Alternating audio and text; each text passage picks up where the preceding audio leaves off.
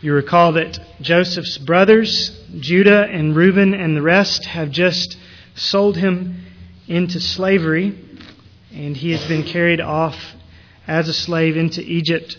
And in verse 38, we have kind of a sidebar to what was happening in his family while he was being uh, abused and mistreated in Egypt.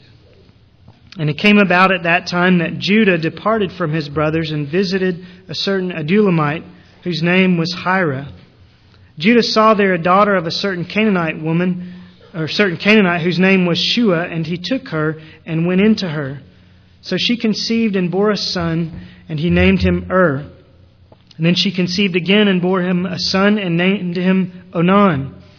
She bore still another son and named him Shelah, and it was at Ketzib that she bore him.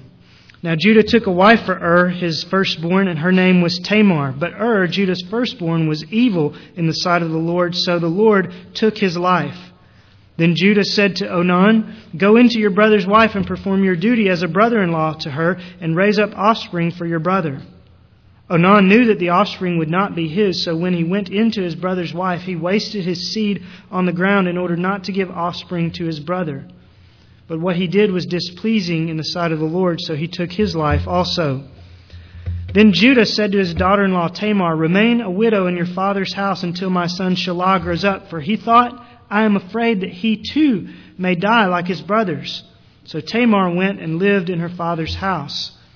Now, after a considerable time, Shua's daughter, the wife of Judah, died. And when the time of mourning was ended, Judah went up to his sheep shearers at Timnah, he and his friend Hira, the Adullamite. It was told to Tamar, Behold, your father in law is going up to Timnah to shear his sheep. So she removed her widow's garments and covered herself with a veil and wrapped herself and sat in the gateway of Enaim, which is on the road to Timnah, for she saw that Shelah had grown up and she had not been given to him as a wife. When Judah saw her, he thought she was a harlot, for she had covered her face. So he turned aside to her by the road and said, Here now, let me come in to you, for he did not know that she was his daughter in law. And she said, What will you give me that you may come in to me? He said, Therefore, I will send you a young goat from the flock. She said, Moreover, Will you give a pledge until you send it? He said, What pledge shall I give you? And she said, Your seal and your cord and your staff that is in your hand. So he gave them to her and went into her, and she conceived by him. Then she arose and departed, and removed her veil and put on her widow's garments. When Judah sent the young goat by his friend the Adullamite to receive the pledge from the woman's hand, he did not find her. He asked the men of her place, saying, Where's the temple prostitute who was by the road at Enaim? But they said, There's been no temple prostitute here. So he returned to Judah and said, I did not find her, and furthermore, the men of the place said, There has been no temple prostitute here. Then Judah said, Let her keep them, otherwise we will become a laughing stock. After all, I sent this young goat, but you did not find her. Now it was about three months later that Judah was informed your daughter in law Tamar has played the harlot, and behold, she is also with child by harlotry. Then Judah said, Bring her out and let her be burned. Was while she was being brought out that she sent to her father in law, saying, I am with child by the man to whom these things belong. And she said, Please examine and see whose signet ring and cords and staff are these. Judah recognized them and said, She is more righteous than I, inasmuch as I did not give her to my son Shelah, and he did not have relations with her again. It came about at the time she was giving birth that, behold, there were twins in her womb. Moreover, it took place while she was giving birth. One put out a hand, and the midwife took and tied a scarlet thread on his hand, saying, This one came out first. But it came about as he drew back his hand that, behold, his brother came out. Then she said, What a breach you have made for yourself. So he was named Perez. Afterward, his brother came out, who had the scarlet thread on his hand, and he was named Zerah. Father, today we ask that you would speak to us from your word, that you would show us yourself within your word, that you would show us ourselves, and that you would most of all show us our Savior, Jesus, from Genesis chapter 38. Speak to us today, Father, and let us hear what you have to say to your people. We pray in Jesus' name. Amen. Well, you might look at this story and think to yourself selfishness, deceit, prostitution, revenge, blackmail. All of this sounds a bit like uh, the lineup for tomorrow night's primetime television schedule, doesn't it? It's actually not that. It's just another episode in the life of God's chosen family, the family of Jacob. You might call them the Jacobsons if they were living in America. We're confronted again here with the ugliness of Jacob's family and really with the ugliness of human nature in Genesis 38. And we're reminded again this morning of the degradation to which we can fall. Even those of us who have the most privileged backgrounds, like these boys, are capable of distasteful, awful, ugly scenes in our lives. And that's not a very happy reminder, but as unhappy as the reminder may be this morning, it's a necessary reminder. We need to remember that we are sinners. And I'm so glad God included stories like this one in the Bible because they're reminders to us, aren't they, that human beings are not and never have been basically good. This story is another reminder that human beings are sinners who need a Savior. So I'm thankful that God shows us all the warts of His characters. I'm also thankful because the fact that these stories are in the Bible says something about the authenticity of the Bible itself, doesn't it? If you think it out, you'll remember that Judah, this villain whom we've read about, this immoral man in chapter 38, was the father of the royal clan of Israel. He was the chief among the sons of Israel. He was the direct ancestor of the Messiah.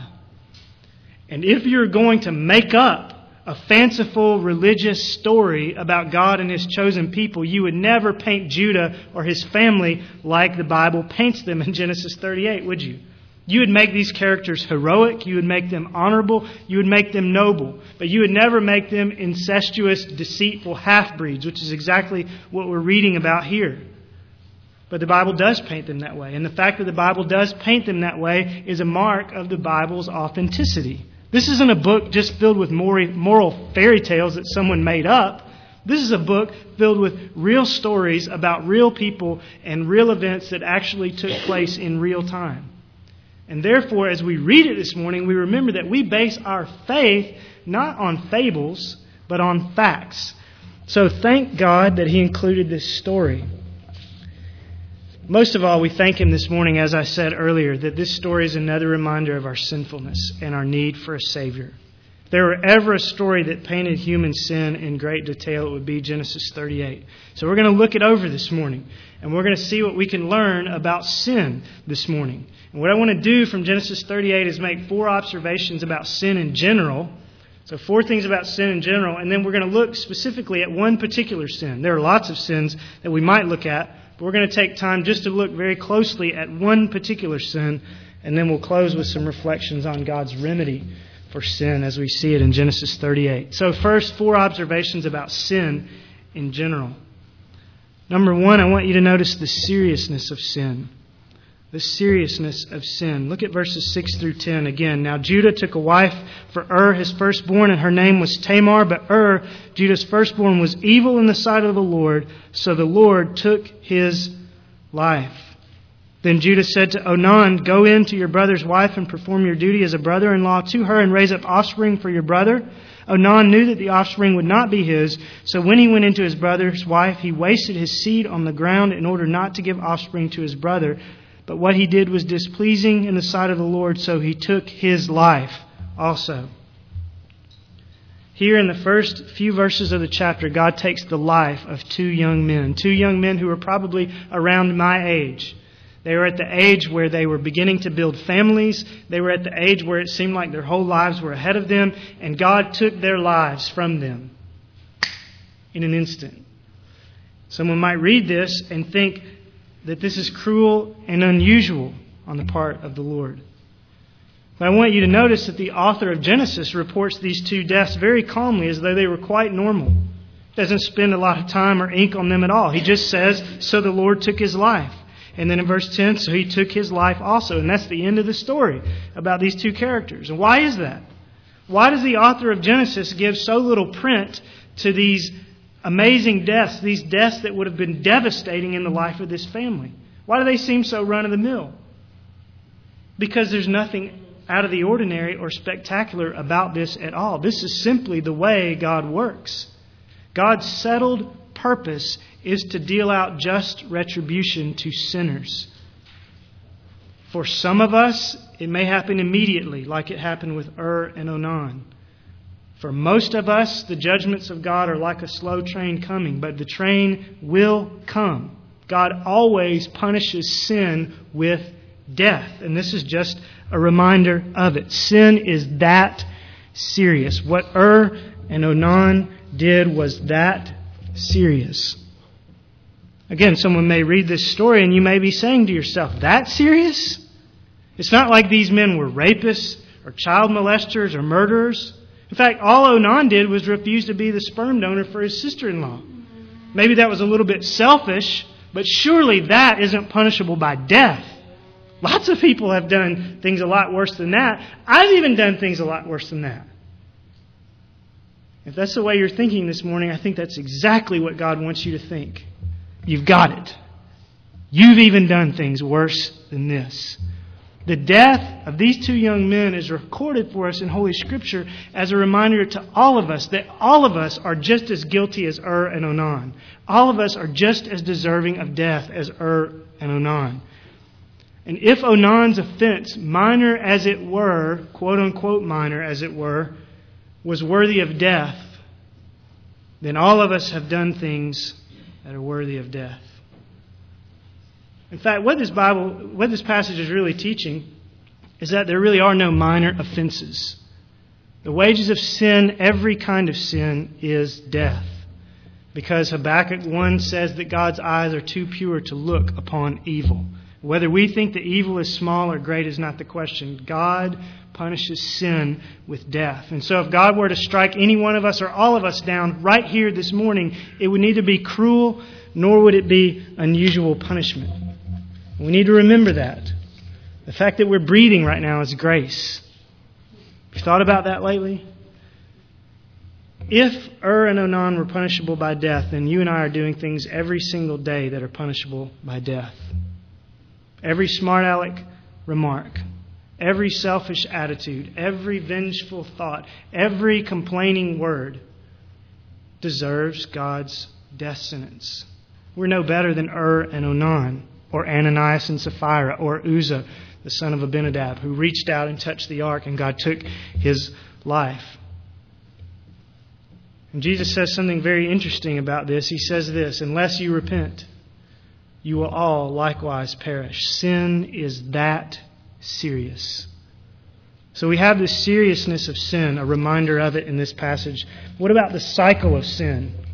The cycle of sin. Did you notice in these verses how one sin led to another? First, Ur was evil in the sight of the Lord, verse 7, and he got himself killed.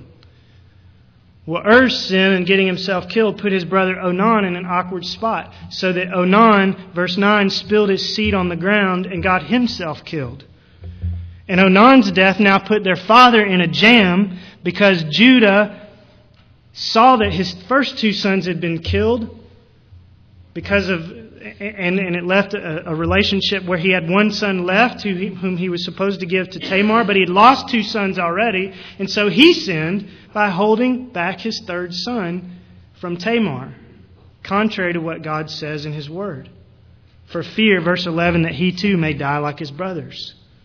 So Ur sinned, and that forced, or didn't force, but pushed Onan to sin, and that tempted Judah to sin, and then Judah's sin in turn left Tamar a hopeless widow who resorted to prostitution in verse 14. And her seductive behavior was the snare into which Judah finally fell himself in verse 16. What a vicious family cycle of sin was begun with one man's rejection of God in verse 7. Ur was not pleasing in the sight of the Lord, and because of this, it set off a chain of events to where his whole family was destroyed. Sin always begets more sin. And the point this morning is not to minimize the responsibility of all these people for their own individual actions. No one was making them sin. Each individual took the bait himself or herself. And we're not minimizing the power of the gospel to break the cycle of sin this morning either in the life of an individual or a family or a culture.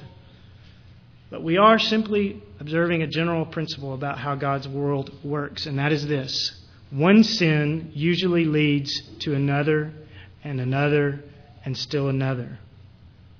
Sometimes it happens just as we look at our own individual lives. You can see this cycle happening. Some people who commit moral failures then turn around and feel forced to lie because of their previous sin. People who are drug addicts steal in order to support their previous sinful habits. We get in quarrels with one another because we were already envious or bitter about something else. One sin leads to another. Some of us rob God or rob the government at tax time because we need to feed an already covetous heart. One sin usually leads to another. And until Jesus comes and breaks that cycle, all of us are slaves to this downward spiral of degradation. And we see it so devastatingly in chapter 38, not in an individual's life, but in this case in the life of a family. So the cycle of sin doesn't just affect us as individuals, it spills over into our relationships with other people, people that we love or ought to love. Our sins almost always lead to sins in other people as well. How does that work? Well, sometimes we sin and others imitate our sins. Sometimes we sin and someone that loves us lies to cover up our sin. Sometimes we sin and other people retaliate against us because of our sin. Sometimes we sin and we put other people in places of temptation because of the difficulty that we put them in by our own sinful behavior. There are all sorts of ways that our sins against one another lead to the sins of other people. Can you imagine Ur and Onan? I don't think that they had any idea that what they were doing in their rejection of God was going to wreak such havoc on their entire family, but it did. And if they'd understood the seriousness of sin and the cycle that sin creates, they would have seen the danger and maybe they would have repented before it was too late. And so must you and I. You must ask yourself this morning if I continue in my sins of choice, whatever your sin habits may be, if I continue in these, how's that going to affect those people that I love in 10, 20, 50 years from now? It may be affecting people that you love after you're dead and gone. Just think it out just with the few specific sins we see in this story. Parents, are you like Judah tempting your children to sin because you're sinning yourself? That's what Judah did. Tamar became a prostitute because Judah sinned. Children, are you like Ur and Onan testing your parents to the point where they sin? That's what these two boys did. They didn't follow God, they put their dad in a tight spot and he sinned as well. Young people, are you like Ur teaching your siblings to sin by your own misbehavior? Women, are you like Tamar tantalizing men to ruin their families with adultery? You need to ask yourselves these kind of questions. What might be the long term ramifications of one selfish act? or one family squabble, or one blow up at the office, or one low cut blouse, or one shady business deal? What might happen because I refuse to repent of my sins? All sorts of things. Study the events of Genesis 38 and think it out for yourself and see if God doesn't bring you to a place of repentance. So we've seen the seriousness of sin, we've seen the cycle of sin. Thirdly, we see the seductiveness of sin in the life of Tamar, the seductiveness of sin. Observe how she enticed Judah like a fly into her tangled web. What did she use as bait? She used her own body, didn't she? She covered herself with a veil, it says, verse 14, which, when you read verse 15, you realize was apparently the kind of apparel that a streetwalker, a prostitute, would have worn.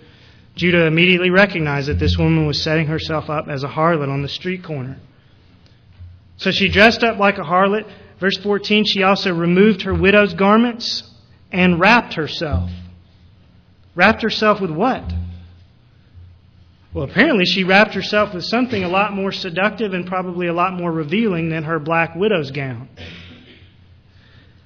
Something that would surely arouse a passerby like Judah. And she didn't stop there either. She laid in wait for her prey. She sat down in the place in the gate of the city where she knew Judah would be passing right through on his way to Timnah. And once he came to the gate and saw her there, weakling that he was, she had him trapped. She seduced him. And without pressing these events too far out of the context, I just want to say to you that this is exactly how sin of every stripe ensnares us, isn't it?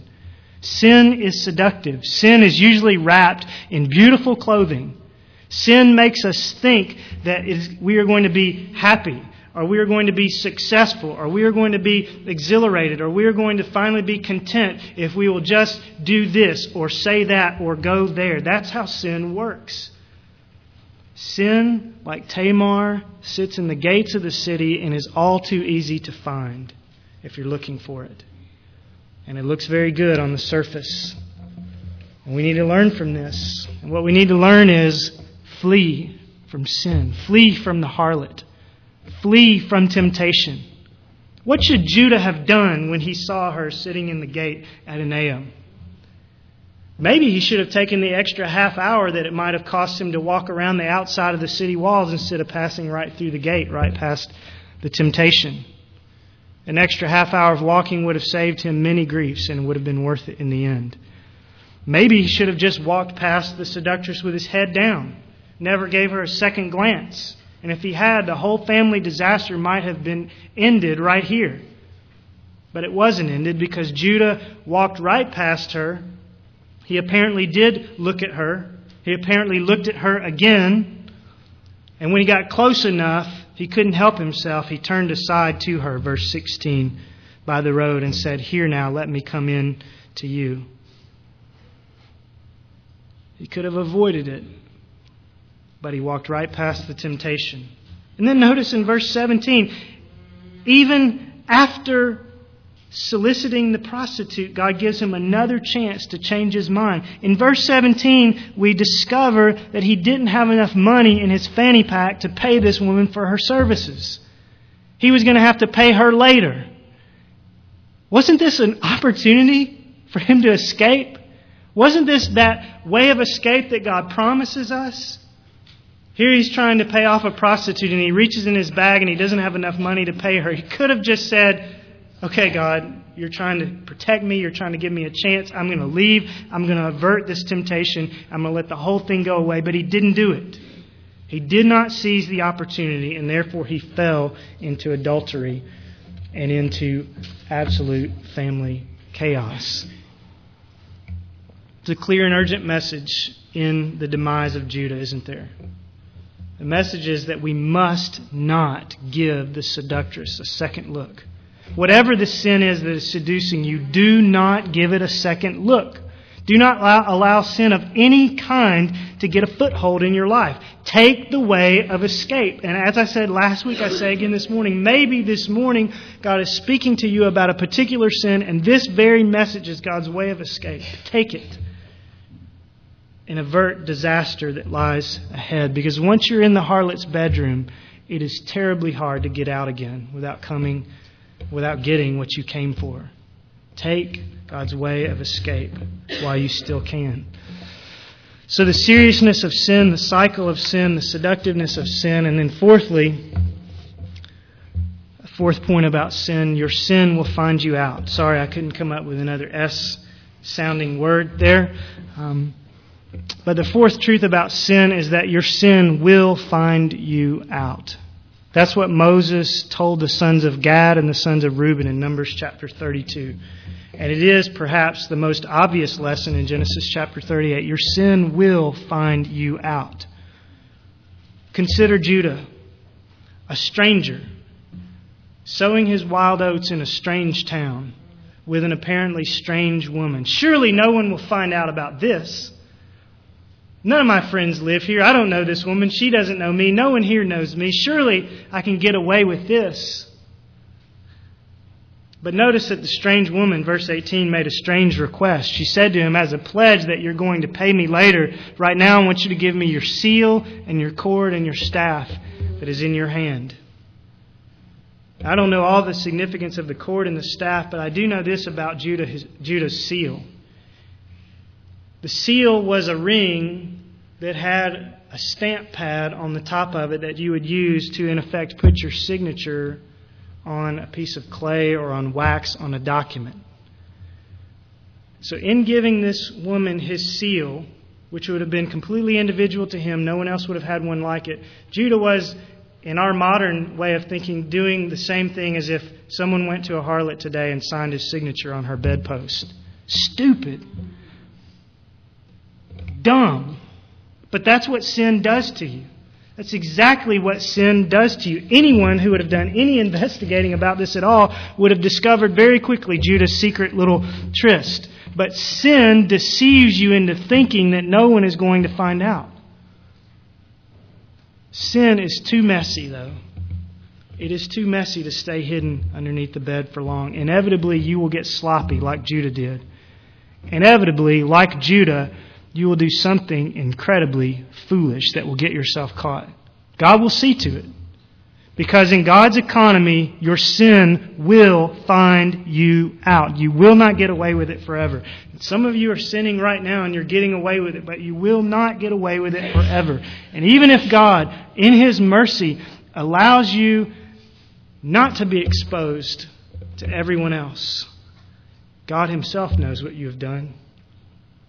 Everything is open and laid bare to the eyes of him with whom we have to do. Hebrews 4:13. God knows everything that you're doing, thinking, and planning.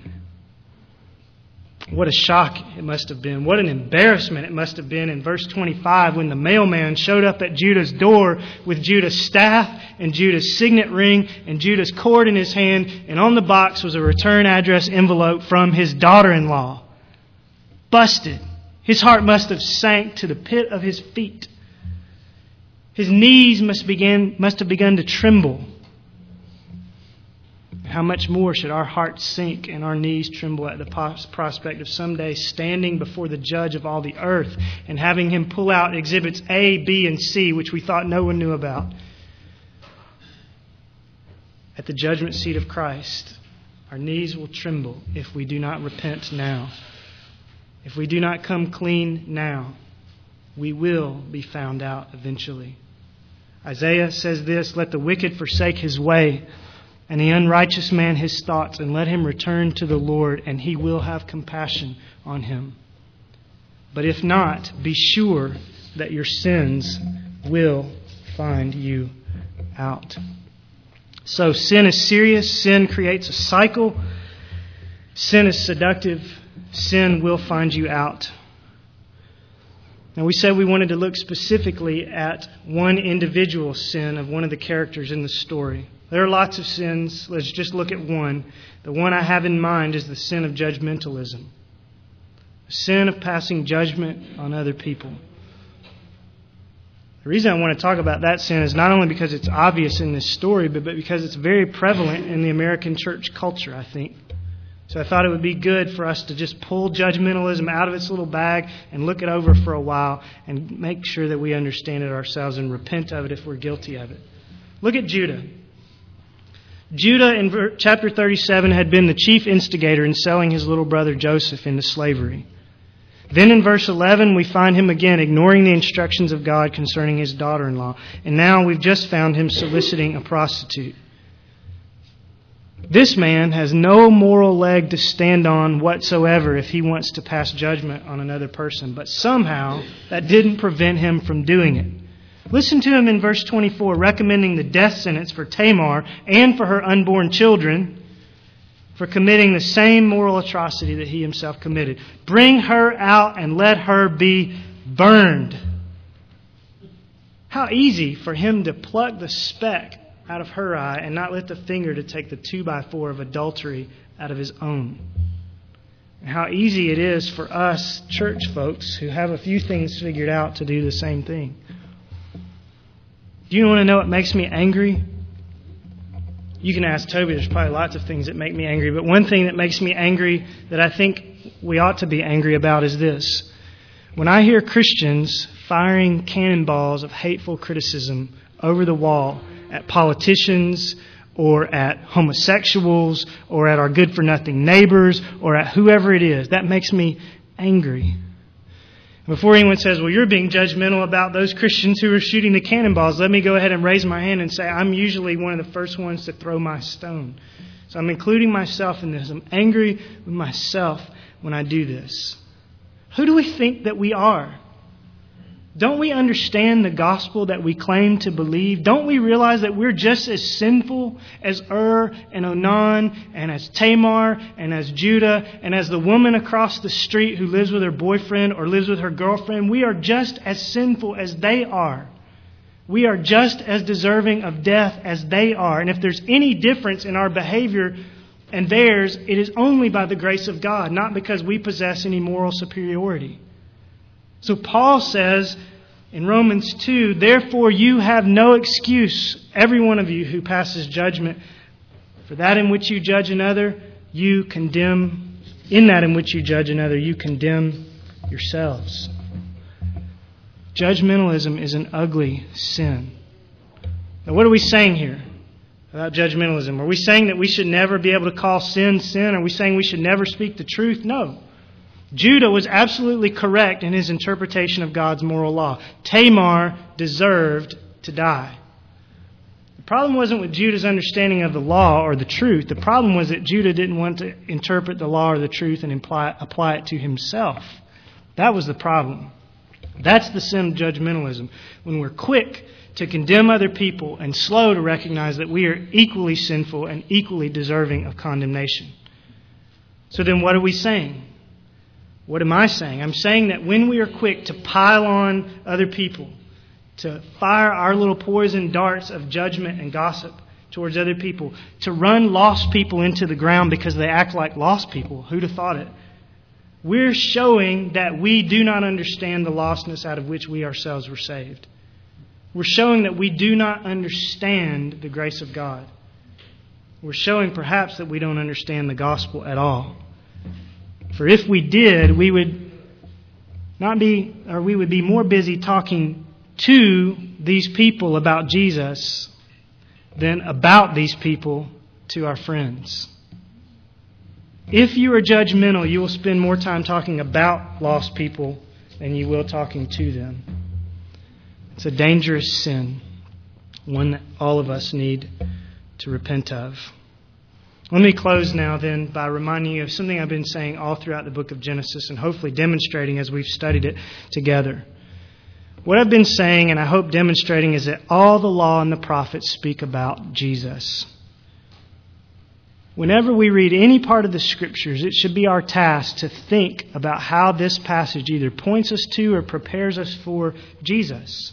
And for me, as I've studied Genesis, this has been one of the most enjoyable parts of my study. Every week in the book of Genesis, looking for Jesus, because he's there. So, how is Jesus there in verse 38, how, or chapter 38? How does chapter 38 point us to Christ? On the most basic level, as we said at the very beginning, this passage reminds us that we need Christ, that we need a Savior to save us from having those words written about us that were written about Ur and Onan. So the Lord took his life. We need a Savior. These ugly passages of Scripture are meant to function for us as mirrors in which we see ourselves so that we might flee to Jesus. Genesis 38 also reminds us of the grace of God that is ours in Jesus. We're like Judah. None of us by any means deserve to be called a child of God, and yet in Jesus we are. None of us by any means deserves to be forgiven of our sins, but like Judah, we are.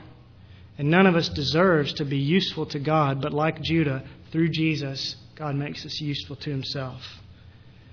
As we read on in the story, we're going to find this every single week the grace of God exhibited to these characters that is the same grace of God that flows to us only in the person of Jesus.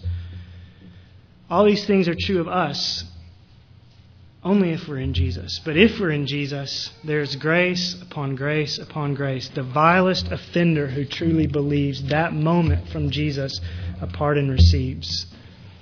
And there's a third way, a less obvious way, that Genesis 38 points us to Jesus. We discover it when we look very closely at those last four verses of the chapter, verses 27 through 30, the story of Tamar's delivery of twins, Perez and Zerah. It came about at the time she was giving birth that, behold, there were twins in her womb. Moreover, it took place while she was giving birth. One put out a hand, and the midwife took and tied a scarlet thread on his hand, saying, This one came out first. But it came about as he drew back his hand that, behold, his brother came out. Then she said, What a breach you have made for yourself. So he was named Perez. Afterward, his brother came out, or his brother came out who had the scarlet thread on his hand, and he was named Zerah. Now, what could possibly point to Jesus in that little uh, incident of these twins? Do you remember seeing the, the name Perez anywhere else in Scripture? If you've ever read the genealogy of Jesus in Matthew chapter 1 or Luke chapter 3, then you've seen the name Perez. Because Perez was the direct ancestor of both Mary, the mother of Jesus, and Joseph, Jesus' stepfather. And consequently, Jesus was a direct descendant of this baby, Perez. You see the significance of this? Jesus is the lion from the tribe of Judah. Judah, Genesis 38. God's plan all along was that Jesus would come into the world through the family bloodlines of Judah. But in verse 7, Judah's oldest son died. And in verse 10, Judah's next son died. And so the plans of God to send his son through the line of Judah seem to be fading quickly. Yet in the rest of the chapter, and particularly in these verses, we see the sovereignty of God ensuring that the bloodline of Jesus would remain intact, even if he had to use the sinfulness of Judah and Tamar in order to make it happen. If this chapter doesn't happen, then we don't have Jesus. So, do you know what this story says to me finally? It says to me, God's in control. And it says to me, Jesus is the goal of all human history. God allowed all this to happen and superintended it so that we would have a Savior. Nothing and no one was going to thwart His plan. Why did God do that? Because God loves exalting Jesus. because God loves sinners and God loves saving sinners through Jesus. And so he was working way back in Genesis 38 to make sure that it happened. And I just close by asking if you've come to know this God who shapes all of human history so that you might have a Savior. Have you met this God who showers grace upon grace on rich, wretched men and women like Judah and Tamar and you and me? Have you come to know and trust in this Jesus, the one who paid for Judah's sins and Tamar's sins and your sins and my sins, so that we might be called children of God? Have you come to know this Jesus that all of human history is pointing to? And if not, today is the day. Behold, now is the acceptable time. Behold, now is the day of salvation. Some of you need to make that move to Jesus today, and I want to pray that you will. Father, you've shown us yourself today within your word. You've shown us ourselves, and you've shown us our Savior. Work now by the conviction of your Holy Spirit to help us, those who are believers and those who are not yet believers, to realize again or for the first time this morning how much we need Jesus. Let the truth ring in every heart as we leave this morning that Jesus Christ is all that we have. I pray that you do this in Jesus' name now. Amen. We're going to, yes. I want to add one thing to your last song. I'd like to sing the second verse of the first one again after we're done with this. Okay. You just tell us what to do. We're going to sing Psalm 51 from the screen. So let me invite you to stand and sing that, and then we'll sing another verse uh, from another song when we conclude.